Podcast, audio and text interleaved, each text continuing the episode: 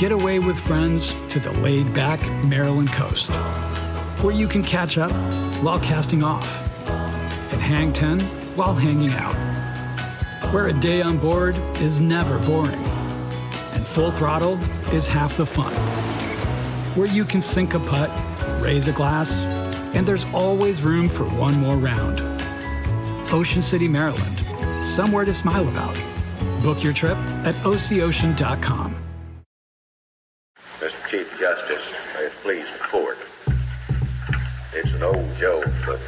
when a argued man argues against two beautiful ladies like this, they're going to have the last word. She spoke, not elegantly, but with unmistakable clarity. She said, I ask no favor for my sex. All I ask of our brethren is that they take their feet off our necks.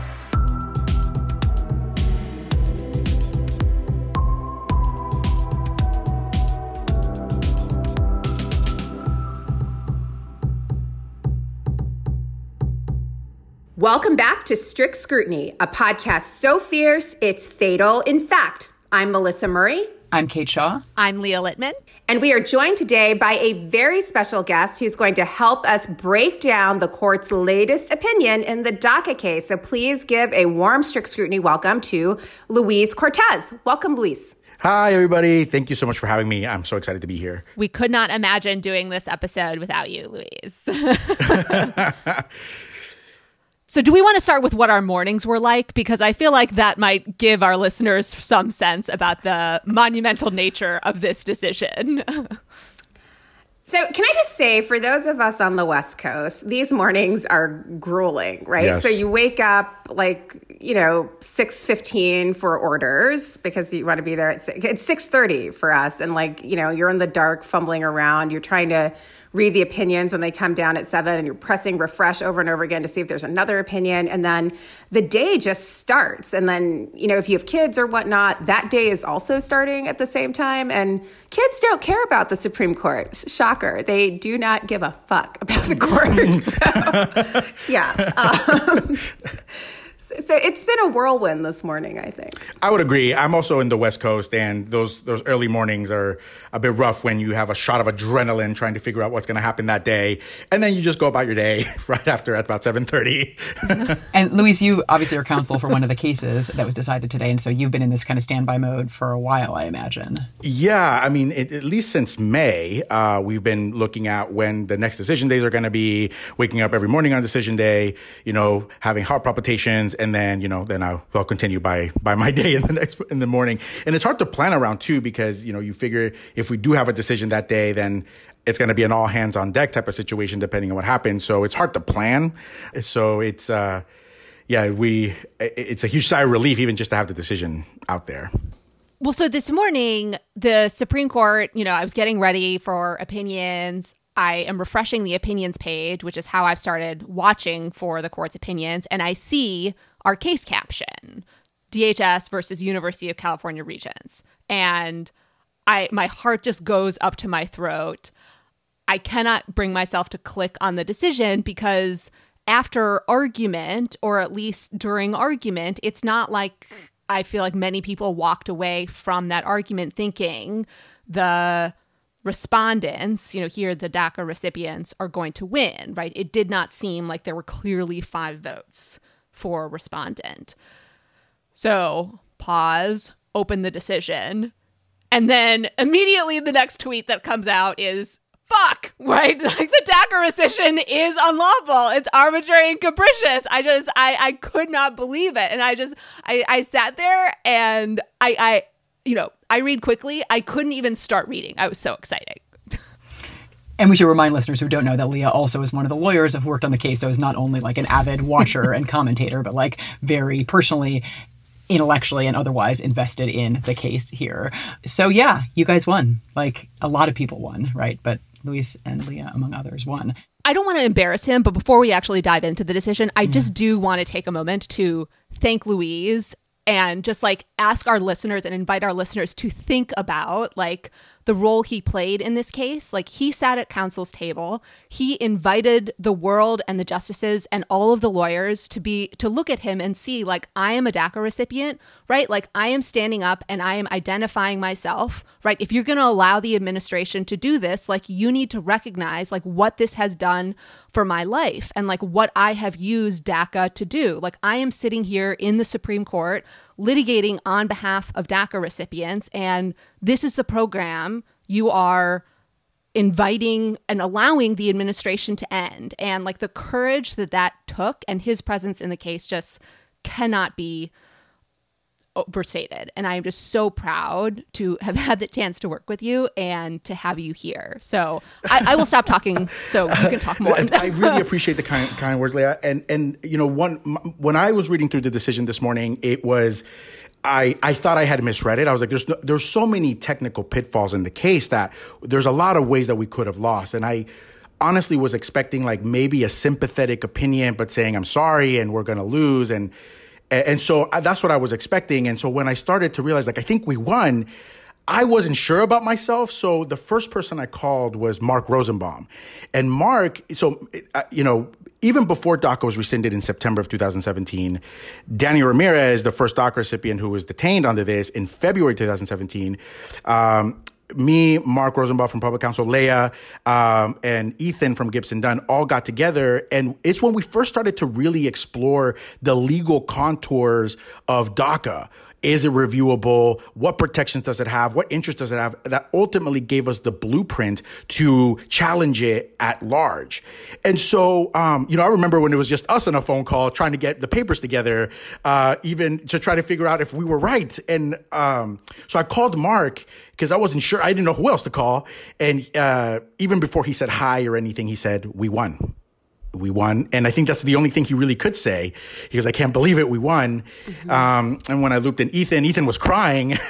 and, um, and I think it was a very emotional moment because we, uh, I think, you know, started protecting DACA before it was attacked in mass. And we remember thinking, I remember back in February 2017 where we weren't sure about the legal doctrine and it, we were in uncharted waters. And, and we i remember that very clearly having the conversation like we could very well lose because we don't know what um, kind of this uh, unexplored legal ch- uncharted waters. And so um, it was a very emotional day i think because we accomplished what we set out to do which was to protect daca not just for daniel but for hundreds of thousands of other people. And it feels good to have accomplished that.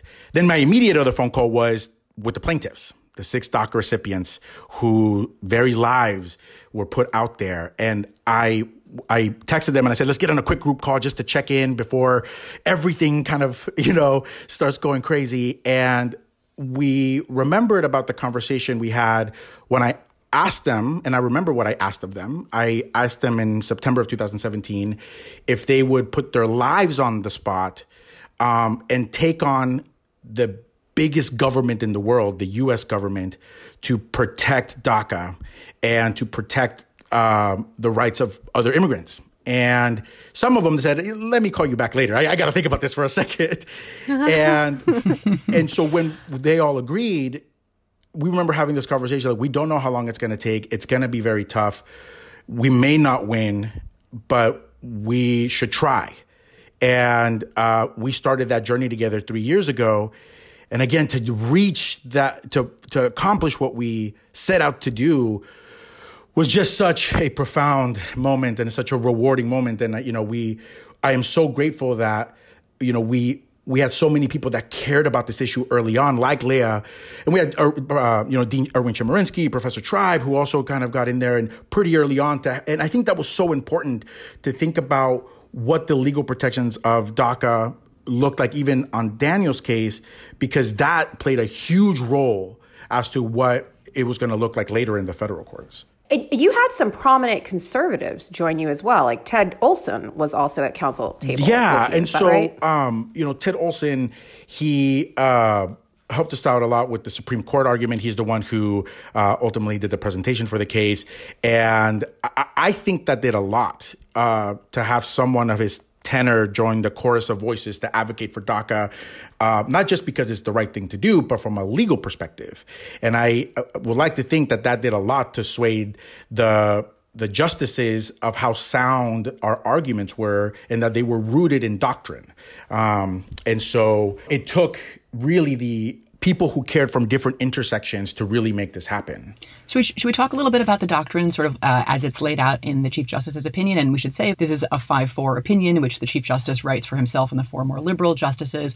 I think, at least, you're right that a lot of dimensions of the case are uncharted, but in some ways, the case sort of the opinion holds itself out as grounded in very familiar administrative law principles of reasoned decision making and the giving of reasons, you know? And sometimes there are rules in the law that don't make a lot of intuitive sense. And actually, and that's true, especially I would say about administrative law, but this is a, a general principle of administrative law that I think is intuitively obvious and correct, which is that when government does things, particularly things that affect people's lives, it has to have reasons for doing those things and it has to give the reasons. And that's so that courts can evaluate evaluate the reasons and to see if they, you know, comply with other kinds of legal restraints and legal, you know, norms and values. And also so the public can scrutinize what government is doing. And in a very simple way, that's what the Chief Justice for the majority found that the Department of Homeland Security just totally failed to do here. Undertake a reasoned decision making process and then give sufficient reasons to explain what it did when it when it decided to rescind uh, the DACA program. So so I think it's right. It's, it's, there's some new terrain broken in this opinion, but it's really grounded in familiar concepts. Well, it's also a reprise of everything we saw in yeah. the census case last year, including the lineup. I mean, so I mean, it's the same kind of logic about the APA, about reasoned decision making, providing reasons, but we've seen this before. So, I mean, to the extent that you can read these tea leaves to discern trends on the court, at least one trend that you might come out with is that the Chief Justice, at least on this sort of very narrow issue of administrative lawmaking, seems to sort of hew to this camp that you've got to just follow the rules. Like there are rules and you've got to follow them. Yeah, it's like an interesting, you know, tandem combination. I know, Kate, that you have written about and spoken about the trilogy from the entry ban cases to the census litigation to now the DACA case, mm-hmm. where it's this combination of is the administration just bad at administrative law? Like maybe they just can't do the APA, right? That that might be part of it. Right. Um, but I think another part of it is right. They're also probably doing and are doing like a lot of really terrible and racist things and don't want to admit that's what they're doing. And so then that forces them into this position of having to kind of lie and obscure and that is that just does not comport with or do well in administrative law. And so, you know, f- from my mind, I don't know how much of it is incompetence, although I agree the Duke memo was just kind of odd, you know, starting point. yeah, no, I, I, think that's such a good point. So, so part of it is, you know, you look at the administration's track record with administrative law cases, and it is abysmal, right? So, the Institute for Policy Integrity counts something like six wins and seventy nine losses in, you know, traditional administrative law cases, and the executive branch wins more than half of ad law cases under ordinary oh, circumstances, yeah. way north of, you know, three quarters much of the time. So, this is sort of a, a, kind of anomalous. And so I think you're right, Leah. One possible explanation is they're just bad at it. They're bad at dotting I's and crossing T's. They are sloppy and rushed and take shortcuts. And that explains their losses. And then I think another kind of deeper explanation uh, is that the actual things driving them are not legally permissible reasons, right? So whether they're about partisan advantage or racial animus, that's actually none of those partisan advantage under some, some circumstances might be. Certainly racial animus isn't. But but under a lot of of circumstances, partisan goals and desires aren't permissible reasons to act either. And given that those are the genuine reasons motivating action, these kind of papered over explanations that the administration is forced to supply are just going to fall, whether that's because the court decides to say, look, this is obviously pretextual, or to say, look, you know, you did this sort of incomplete consideration of the things you say you were considering. That's really about not just incompetence, but something deeper and, you know, actually much more troubling. Can we talk about this whole question of text versus pretext? Um, there was only one justice in the suite of opinions who took seriously the idea that there was an equal protection yeah. issue here. And that was Justice Sotomayor, who argued, as she did in her dissent from Trump versus Hawaii, that you could not distinguish the administration's campaign speeches about quote unquote Mexicans and undocumented persons from their later policy making changes. She's like, you know, there is a clear line between the two, and it presents at least the beginnings as a procedural matter for the plaintiffs to be able on remand to go back and develop the case of an equal protection violation. No one else um, in the majority the chief justice did not agree with that and none of the dissenting justices agreed either surprisingly. And justice sotomayor was the only one to write about this particularly. Um, what do you make of that? And sort of again if text versus pretext is important if you think about this particular departure for the chief justice from the from the majority and then think about his joining the dissenters in Ramos like you know even bringing up the question of race is uncivil I think that's another trend line that can be discerned here too. Like, like I don't even want to talk about it, and that could go back even to 2007 and parents involved, where he just does not want to talk about race or the possibility of racial animus. So the equal protection argument, I think, is a little complicated here because, as I understand the litigation history, and you know the two of you who've worked on the case obviously should correct me if I'm wrong, but by the time this case was before the Supreme Court, none of the DACA recipients or municipalities or other, you know, respondents in the case were focused at all on the equal protection argument. The real action was in the Administrative Procedure Act, and it's true the Ninth Circuit did find that a claim had been made uh, that there was a violation of the Equal Protection Clause,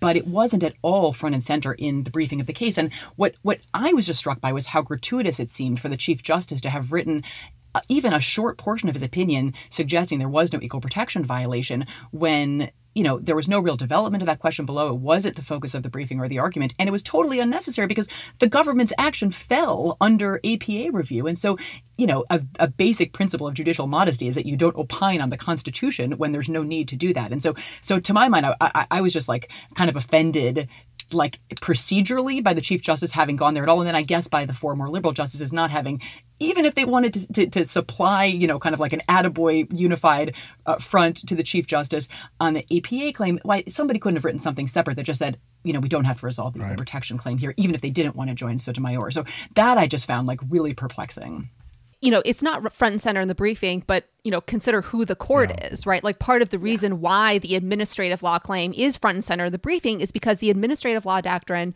or administrative law claims rather are grounded not just in existing doctrine, but also do and should have resonated, I think, with all of right. the conservative justice skepticism of administrative and executive decision making that is unconstrained, right? Like mm-hmm. they are nominally concerned about excessive executive administrative power and the way they think that that power should be constrained is through judicial review and forcing agencies to go through lawful processes and dotting their i's and crossing their t's which no one could seriously think right, the executive branch did here, right? And so it's partially a product of and just reflective of who's on the court and what their worldviews are. That, you know, that was the front and center claim. Um, it is a little sad to me, right, that the equal protection analysis was 8 1. I think it is odd to say that the equal protection claim here is not even plausible, which is, of course, you know, the stage of, mm-hmm. of litigation where we are now, um, particularly for the reasons Justice Sotomayor gave. But it's an interesting, you know, dichotomy where here you have these administrative law doctrines that are nominally like doing some work to enforce constitutional guarantees that I guess the court has just made largely unenforceable, right? Since it is never willing to say that a government policy was actually based on racial animus. And instead, all it is willing to do is say, just do a better job concealing your animus, I guess, right? Like that's that's not a perfect solution. And yet this is again you know where we are it's the same message that uh, the court gave in the census case right just like do a little better lying, please. I think that's right. And one of the things that happened during the course of the DACA litigation was that while the case was in the Ninth Circuit, the Hawaii versus Trump case came out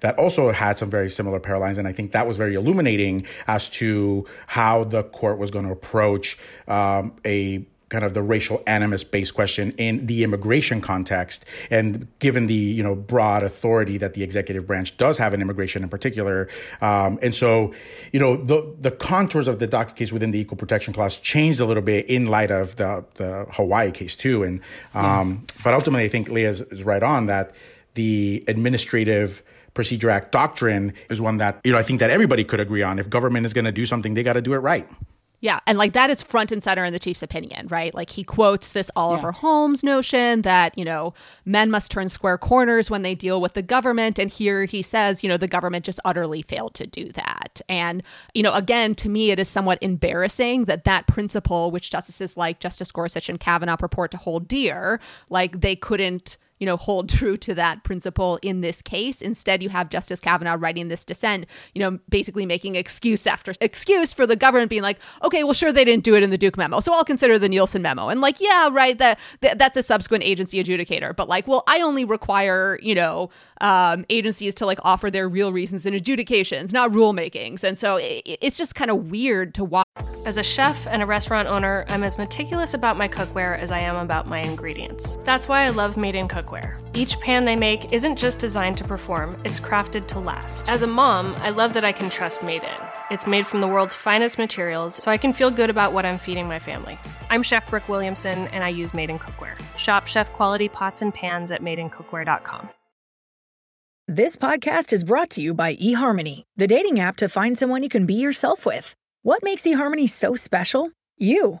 No, really. The profiles and conversations are different on eHarmony, and that's what makes it great. eHarmony's compatibility quiz brings out everyone's personality on their profile and highlights similarities on your discovery page, so it's even easier to start a conversation that actually goes somewhere. So what are you waiting for? Get who gets you on eHarmony. Sign up today.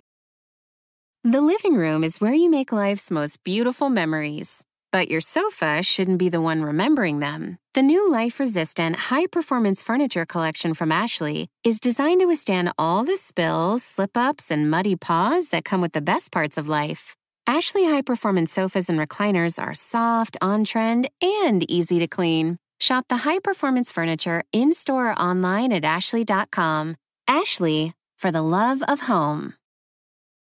When booking with other vacation rental apps sounds like this. This place doesn't look like the pictures. Ah, is there a door behind all those spiders? It's time to try one that sounds more like a vacation. Ah, this is perfect. Relax. You booked a Vrbo and see. It, it occurs to me it might be useful to spend just a minute talking about like the specific failures that the majority identified in terms of the kind of requirement of reasoned decision making. So, and, and, you know, like they're they're fairly straightforward. I mean, there's a couple of hurdles to get over. You know, is this kind of decision reviewable at all? The court says yes. Um, you know, there's a, a, discussion of sort of a few different dimensions of the reviewability issue. But when the sort of when the court arrives at this discussion of whether this was arbitrary and capricious, you know, really what the court says, and it cites this 1980s era Supreme Court case, uh, State Farm has to do with vehicle safety, seatbelts, and airbags, um, and just basically says, you know agencies have to consider all of the kind of important dimensions of a problem. And here, DHS just didn't do that, right? Both the Attorney General and DHS basically looked at the kind of benefits that attach to receiving DACA status without asking at all about this kind of central question, which is the forbearance, DHS's forbearance from pursuing deportation. And that's actually what DACA is really about. Obviously, these ancillary benefits are hugely significant to people's lives, but the kind of antecedent sort of thing that DACA does is give people relief, temporary relief from deportation. And DHS just don't consider that at all. So I think that's kind of fatal flaw one that the court identifies. And fatal flaw two. Well, so before yeah. we get to before we get to fatal flaw number two, Kate, it's interesting that you say that because if you remember back from oral argument, remember that the Chief Justice asked a question that said, well, isn't the entire gist of DACA, isn't what this really about? The conferral of these benefits like work authorization, not deportation, right? Like that was his understanding of the policy that he seemed to convey at argument. And it was only after argument when people, you know, kind of like called out that question as reflecting perhaps a, um, overly optimistic view about what the Trump administration was going to do if the court allowed them to rescind DACA, um, uh, that perhaps that got corrected. I had forgotten about that exchange. That's so interesting and important. And of course, the Chief Justice, in his opinion, is like, acts as though nobody could object to his characterization. He's like, look at the name of the thing, right. deferred action. That's the whole point. but you're right. It took him some, he had a journey to get there himself. And how much of that journey was informed by the last three months? I remember there right. was the additional briefing on the whole question of DACA recipients being frontline workers. I mean, I think this is perhaps an element of the realpolitik of the moment helping to shape decision making. Yeah, I think that could well have had something to do with it. And in some ways, that I think that speaks both to kind of the forbearance issue and then fatal flaw number two that the opinion identifies, which is just the total failure to consider reliance. Um, and well, well, that was my point. I, Yeah. I, I was. I'm. Yeah. I'm already on part two. Sorry. Totally. Sorry, you got you were way ahead of me. I'm just catching Sorry, I'm ahead. Melissa. so, so the rest of us can get to where Melissa is. Yes, it is. So that's you know, and in some ways, it kind of returns to what we were talking about at the beginning of this episode, which is like one thing that I really appreciated about the opinion it's like you know it's it's a robert's opinion it's not like a kennedy opinion it's not like dripping with sort of you know morality or dignity or emotion but it at least acknowledges like human stakes and toll in a way that i appreciated it sort of says you know and it does it in the context of this failure to consider those dimensions of the decision that DHS had made. And you know and also said look DHS could conceivably have considered reliance and decided to move forward anyway but it could not skip that hugely important stage in the decision making process in which it asked about impact on individuals families citizen kids schools work workforces including as Melissa mentioned you know the 20 some thousand healthcare workers who are DACA recipients right who are fighting this pandemic right now. And you know and again the chief just seemed to to evidence an understanding of human stakes here that I appreciate and I don't always see in a Roberts opinion. Yeah, yeah. I, I wonder too how much. I, I I remember during the oral argument, Chief Justice Roberts asked General Noel Francisco about what will happen after the decision of DACA, and Noel, uh, General Francisco at that time said, you know, that there would be low priority. Generally, nothing will happen. He's just Noel now. F that guy. Noel uh, had said that that's, you know, essentially guaranteed the court that that wasn't going to happen. And since then, DHS has changed its tune and said, no, we uh, plan to put removal orders in place and, um, and uh, enforce people who have removal orders already. And of course, this is also in the backdrop where the Department of Justice and the Department of Homeland Security had just proposed regulations in order to really streamline the deportation process that happened last Friday. So we're starting to see kind of this all like this structural change in order to streamline some of the deportations they promised now to do. The subsequent brief really also outlines that, not just in the health worker, healthcare workers part, but also that there's this change in attitude about what's going to happen in enforcement. So I wonder how much that had to do with the way that the decision panned out, because it, it was at least a part of the conversation at the oral argument. I wonder if it had any bearing on the timing of the decision in the mm. same way that the Title VII cases followed on the announcement of the rule change in the ACA, and then this also follows with Friday's announcement of the change in the deportation process. Oh, that's interesting. I hadn't even thought about that. He's just like a master DJ. He's like Chief Justice Roberts is the Diplo of the court, deciding when to drop great new tracks. DJ CJR. yeah, that's it. DJ Chiefy. Uh, I'll continue thinking of names. um, you know, I Can we, think. talk, I- can we talk about the Kavanaugh dissent really quick? oh yeah. I, I- well, first, you know, Alito managed to contain his rage into two pages, pages. right? This is perhaps why the website didn't crash this morning. so, thank you, Sam. So I, I thought the Kavanaugh dissent was really, really interesting. Um, one, just in sort of the way the decision to rescind DACA is framed. And, and so this is on page two of his opinion. He talks about the Obama administration unilaterally instituted the program. And then in the next paragraph, he says, and since 2017, the Trump administration has sought to rescind DACA based on its different and narrower understanding of the executive's prosecutorial discretion under Article 2. I have never heard anyone characterize this administration's understanding of executive power as, narrow and cabin. but, like, this is the alternate universe, right? That he is living in and that the defense of this program existed in. The idea that it was the Obama administration that was this all too powerful, evil behemoth that was going to crush all of our liberty, and the Trump administration was just restoring. I, I think you could have a genuine conversation about whether an executive order like DACA is, is a way to sort of circumvent a lawmaking process that is like sadly sclerotic and broken and, and will not yield a usable result because of its brokenness. But to call oh, the yeah. administration after you just heard these cases about tax returns and financial disclosures right. to talk about their understanding of executive power as narrow and limited it's just like you're like house sway brett kavanaugh? Like what? This is crazy well it's not even narrow and limited in this case right? They are arguing that the rescission is unreviewable. Right. They are arguing that they don't have to dot their i's and cross their t's and can just cut corners and do whatever it is they like and do it sloppily and have courts uphold it. So even on this specific case, it is weird yeah. to describe it as a narrow view of executive power. So, so that to me was just, I, I, thought, really an interesting kind of framing of the question. Um, yeah. And the Thomas dissent, I think, was expected. Like, I mean, yeah. sort of exactly what you would expect. He also just like, you know, takes a very strong position that, you know, DACA itself was unlawful, which is like not actually yes. a question before the court. Don't right. need. I mean, you know, the administration's belief yeah. that it was is uh, in the case, but not the standalone question. But um, yeah, He's going to Thomas. Yeah, and he was joined by Alito and Gorsuch there. Um, there mm-hmm. is actually still pending that case in Texas. You know, yes. the Texas file challenging the legality of DACA that the district judge stayed pending a decision in this case. Right. And they're um, going to use this dissent. Oh yeah. Oh yeah, they are. No, I mean, but, but that's straight up. That's the Thomas playbook. Like you know, oh, yeah. a dissent that later gets farmed out and used in the lower courts again to sort of widen the Overton window of how we talk about things. Totally. Any other thoughts about this opinion or just what it might say about the term writ large of the court? This week is surprising, no? Right? So, Title VII and then DACA, does that mean that I'm going to be in the fetal position next week with June Medical? I'm honestly at a loss for words, and I am rarely at a loss for words. This is what happens when I am this happy. Can confirm. Can confirm. can confirm.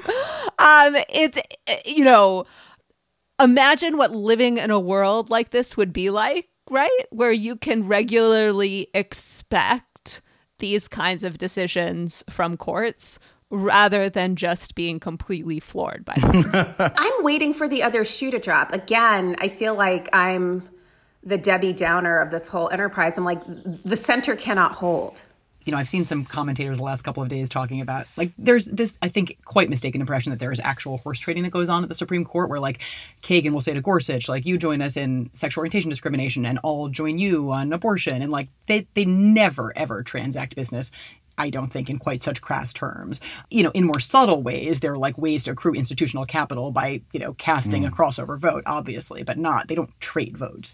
Um, but I do think karmically it feels as though the liberals can't possibly win in June Medical after these two victories. But I, I came away thinking that Roberts, maybe Gorsuch, obviously Gorsuch in Title VII, but certainly Roberts in both cases seems to kind of dwell in kind of a reality based world in a way that made me feel pretty confident that there's no way that Trump wins big in the tax financial records cases, uh, particularly the New York case in which his arguments are horrible. Um, but I think actually in the congressional cases, you know, at least there's some chance that Roberts votes with the committees. Um, so, so, so that was kind of my tea leaf reading as to those cases. But on abortion, I, I, I didn't see any direct through line between these two, except for karmically, it seems as though abortion has to come down the other way. What about the electoral politics? I mean, because basically the court has been the bad guy and says, you know, you the way you did this was wrong and it leaves the Trump administration or at least Trump the campaign enough room to say well DACA didn't get struck down we never took it out and maybe that plays well with some middle of the road voters who would be more concerned if the administration had sort of spearheaded the attempt to get rid of DACA and, and had been successful. I think it's right that the decision in this case and Title VII, right, allowed the Trump administration to not go into the election having to defend these decisions, but more importantly, took the court out of those unpopular decisions, right? So people, particularly the left, weren't bashing and running against the court, and the court was preserving its own institutional reputation and perhaps the number of justices on the court by staying out of the fray in those respects. I don't know that, and I don't think that would be like an explicitly conscious reason for a justice to vote their way. Um, and in fact, like the president immediately tweeted out that this horrible political decision. This is why you need to vote Trump in 2020 to get me more conservative justices, i.e., to like allow me to like strip non discrimination protections and allow me to deport DACA recipients. Um, uh, but, you know, I, it just feels like know. having sort of touted the accomplishments of Gorsuch and Kavanaugh and not being able to sort of have the goods to show for it in terms of outcomes, at least so far in the term. I don't see how that really helps Trump electorally. But um, but, but I, I, back to the term. I'm curious, Leah. Did you because Melissa and I both? Did you, did you have do you have thoughts on sort of what what this, if anything, signifies about what we're likely to get in the remaining big ones this term? Um, so, you know, after argument, I thought Trump was going to lose the New York subpoena case. I think that's right. I still think that the government's position or some slight version of it is going to prevail in the congressional subpoena case, even though I agree the arguments there are bad. Um, I am, I guess, less pessimistic about June Medical only because this morning I was looking again at the assignment opinion breakdowns. There are four justices who haven't written for four opinions in February. Those four justices are the Chief, Alito, Breyer, and Sotomayor. And the four February opinions are Seila Law, the CFPB. The conservatives are winning that, right? That's got to be the Chief or Alito, right? Because that's well, not an. if they win it, they win it narrowly. But I'm not. I'm not. Right, but like yeah. five four and narrowing, yeah. No, no, Yeah. but I mean the reason the reasoning will be oh, narrow. Oh, sure, like, won't yeah, yeah, yeah, overturn yeah, but, like, like- a lot of precedent. But the CFPB itself, right? That structure, okay, maybe narrowly is invalidated. Yeah, but I, I guess like I don't see the more progressive justices like joining on that opinion. Um, and then you have Thuraissigiam, the constitutionality of expedited removals. That decision also looked like it was going to be 5 4 after argument with the conservatives winning. So then could those be the Chief and Alito assignments from February? And then that leaves June Medical and Liu to be written by Breyer or Sotomayor. I don't know. I mean, Neil Gorsuch got two opinion assignments in October and the Chief and RBG got zero, but that's atypical. So I don't know. That's one of the reasons why I am perhaps less pessimistic than I could see Breyer with Seila though. Um, I, I actually, Really? don't, yeah, I, I don't know how that case comes out. Honestly, Paul Clement was so good. He was so good. But Paul Clement was arguing for the constitutionality of the. Uh, no, I just He was defending right the structure of the board. So, but you know, I don't think he's going to win. Okay. Well, we will. It's good. It's good that we disagree on some I, of this I hope. I hope. I hope. I'm glad right. that, that that Leah is the optimistic one in this episode. I'm so glad. Yeah, I, I'm. I'm actually. I mean, I just think there's like, given all of the talk in the conservative circles about you know this disappointing court, you know, the disappointment of Neil Gorsuch. Do you think that they will serve up an abortion decision as red meat for the base? Because I think that's something that will really speak to that constituency. That's my worry. Yeah, they got to give Josh Hawley something so he does no longer declare as the end of the conservative legal movement. Am I allowed to say on the podcast that I really wanted to make a cup that said Josh Hawley's tears on it um, and sell it with our logo? Um, but then talked became her out of this. concerned. Um, we I, know- I became concerned about using his name for commercial gain, but But did you like how we I did it? We never actually objected formally. We just sort of like it was like a very classic parent move. Like, do you think that's a good idea for you, Leah? Is that how you want to use your platform? Like, is that what you want to spare? So we know that we'll have decisions Monday of next week, probably another day, Wednesday or Thursday, and I think there's no way they get rid of 15 additional opinions in like two days next week. So it seems pretty likely to me we'll be into the next week, and you know maybe In July. maybe into a little bit of July. But it's going to be a busy next two weeks. yes, it is. Luis, congratulations. Yay!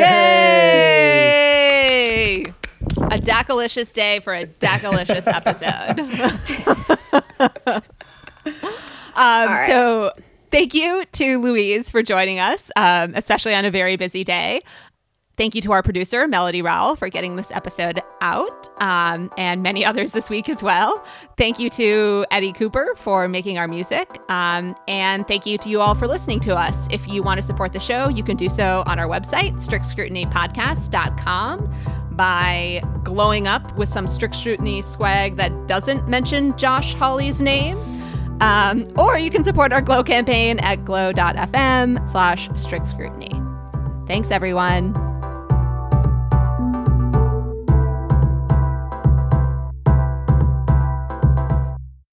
Whether you're a morning person or a bedtime procrastinator, everyone deserves a mattress that works for their style. And you'll find the best mattress for you at Ashley. The new Tempur Adapt collection at Ashley brings you one of a kind body conforming technology, making every sleep tailored to be your best. The collection also features cool to the touch covers and motion absorption to help minimize sleep disruptions from partners, pets, or kids. Shop the all new Tempur Adapt collection at Ashley in store or online at Ashley.com. Ashley, for the love of home. Packages by Expedia. You were made to be rechargeable. We were made to package flights, hotels, and hammocks for less. Expedia, made to travel.